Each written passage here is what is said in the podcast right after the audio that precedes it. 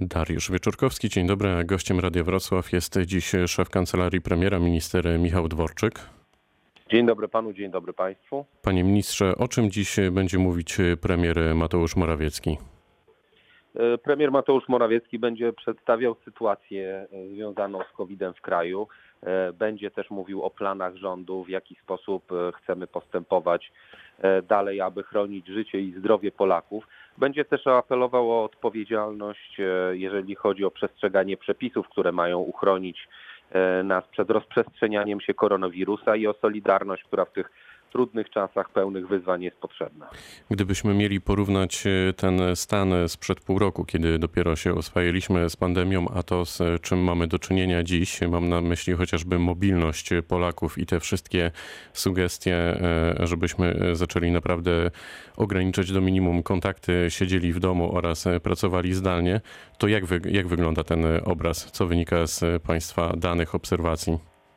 No niestety e, wszystkie dane wskazują na to, że o ile wiosną potrafiliśmy zachować taką mocną samodyscyplinę i e, przestrzegać zaleceń e, wirusologów, lekarzy, ekspertów, o tyle dzisiaj sytuacja wygląda kompletnie inaczej. Dane, które są gromadzone na podstawie ruchu telefonów komórkowych wskazują na to, że mobilność dzisiaj jest bardzo duża, niemal taka jak przed pandemią. E, Mam nadzieję, że te olbrzymie przyrosty dzienne e, zachorowań, z którymi mamy do czynienia, skłonią nas wszystkich do pewnej ref- refleksji i do powrotu do tej samodyscypliny i przestrzegania e, przepisów. Z jednej strony to jest właśnie zdalna praca dla tych, którzy mogą, z drugiej strony zachowanie dystansu społecznego, noszenie maseczek i przestrzeganie tych wszystkich zasad, które ograniczają transmisję wirusa. Jest y, źle, panie ministrze, w tej chwili, gdy pan to obserwuje?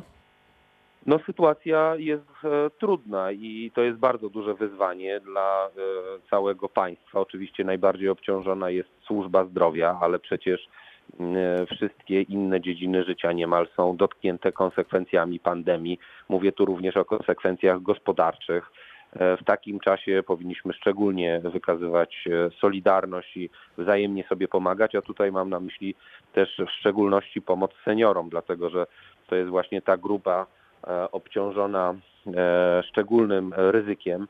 E, W związku z tym powinniśmy wszyscy na miarę swoich możliwości e, zrobić jak najwięcej, aby naszych seniorów chronić. Na ile groźny jest e, scenariusz, w którym zabraknie łóżek dla pacjentów? Czy, czy jednak jest tak, że każdy, kto potrzebuje pomocy, tę pomoc dostanie?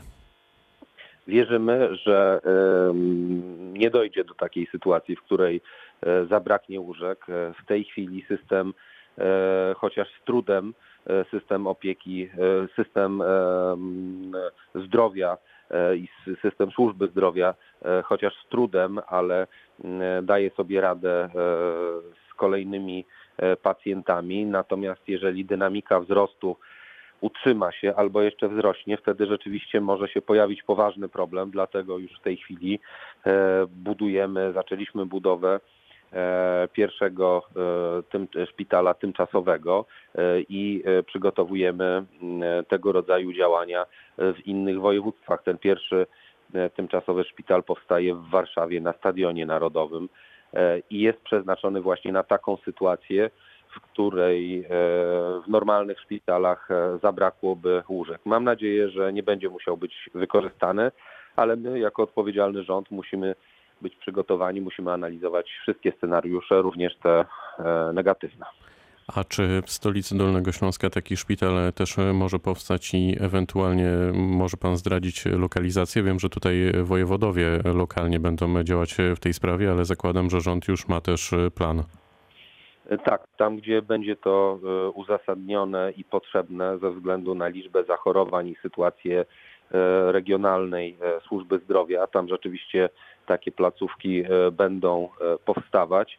Natomiast e, je- jeżeli chodzi o regiony, to tak jak Pan powiedział, ten proces będą nadzorować wojewodowie e, pod kierunkiem Ministerstwa Spraw Wewnętrznych i Administracji.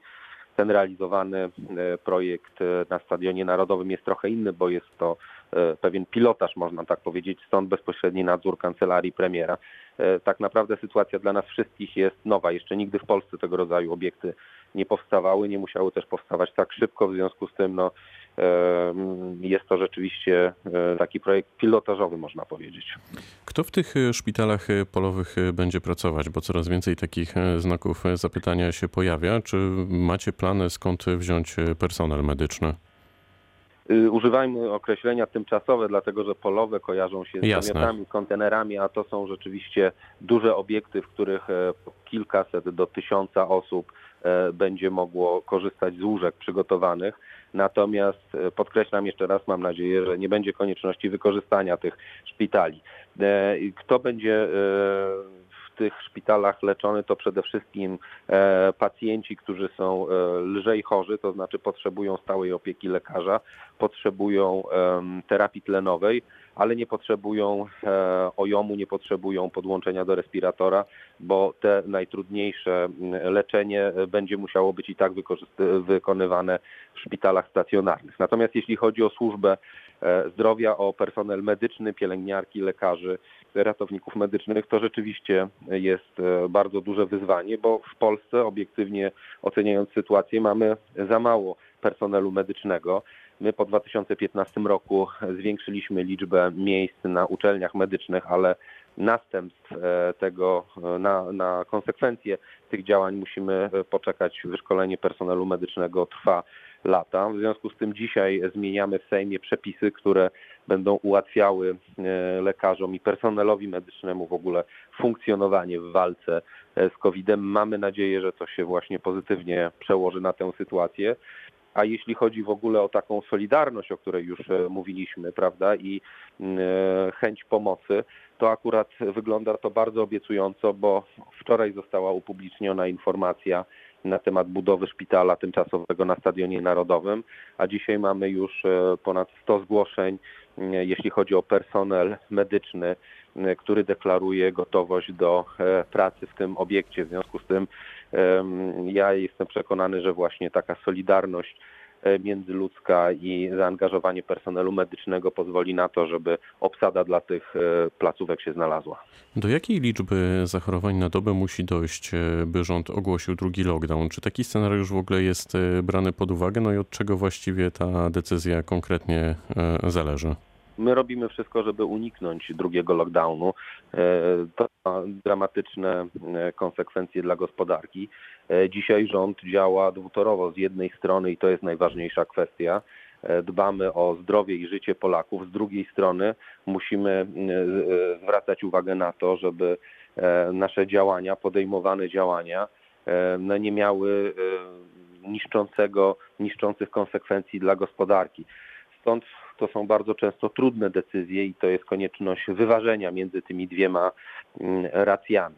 E, Dzisiaj nie można powiedzieć, że jak będzie tyle i tyle zachorowań e, dziennie, to mm, e, zdecydujemy się właśnie na lockdown na przykład, prawda? Natomiast no, nie wiemy, bo epidemia nie jest czymś, co można do końca przewidzieć i zaplanować, więc nie wiemy, jak będzie sytuacja się rozwijała więc nie można ostatecznie wykluczyć e, żadnego scenariusza i to tym bardziej powinno nas przekonywać, mówię o nas wszystkich, o Polakach, do tego, żeby zachowywać się w sposób odpowiedzialny, żeby przestrzegać przepisy, zachowywać dystans, zakrywać nos i usta, często dezynfekować dłonie i krótko mówiąc przestrzegać wszystkich przepisów, które są e, wprowadzone po to, żeby ograniczać transmisję wirusa. A z czego wynika, e, panie ministrze, ta różnica w liczbie przeprowadzanych e, na dobę testów? Dlaczego jednego dnia jest ich na przykład e, 40 tysięcy, a drugiego znacznie mniej? No a jeszcze innego 60 To tysięcy. prawda, To oczywiście, jest, pełna e, zgoda. Średnio teraz wykonuje między 40 a 60 tysięcy, bliżej 60 tysięcy testów. Y, Proszę Państwa, trzeba przypomnieć, że decyzje o wykonaniu testów podejmują lekarze, którzy kierują pacjentów e, do ich wykonania. W związku z tym e, to przede wszystkim jest uzależnione od tych skierowań. E, Natomiast cały czas rosną możliwości laboratoriów w Polsce. No w tej chwili nie ma takiej sytuacji, że na przykład nie można wykonać testu, prawda, dlatego że mm, wszystkie laboratoria są e, zajęte. Sukcesywnie, tak samo jak jest zwiększana baza łóżek covidowych w całej Polsce, to sukcesywnie też są zwiększane moce przerobowe laboratoriów w Polsce. To na koniec, e, panie ministrze, pytanie o specjalną aplikację przygotowaną przez rząd, już jej drugą odsłonę. Ta aplikacja ma nas e, chronić, e, ostrzegać przed zakażonymi w naszym otoczeniu. W jaki sposób by pan zachęcił Polaków, naszych słuchaczy do tego, by właśnie taką aplikację ściągnęli? No myślę, że najlepszą zachętą jest troska o naszych bliskich, o swoje zdrowie, ale też dro- zdrowie swoich bliskich.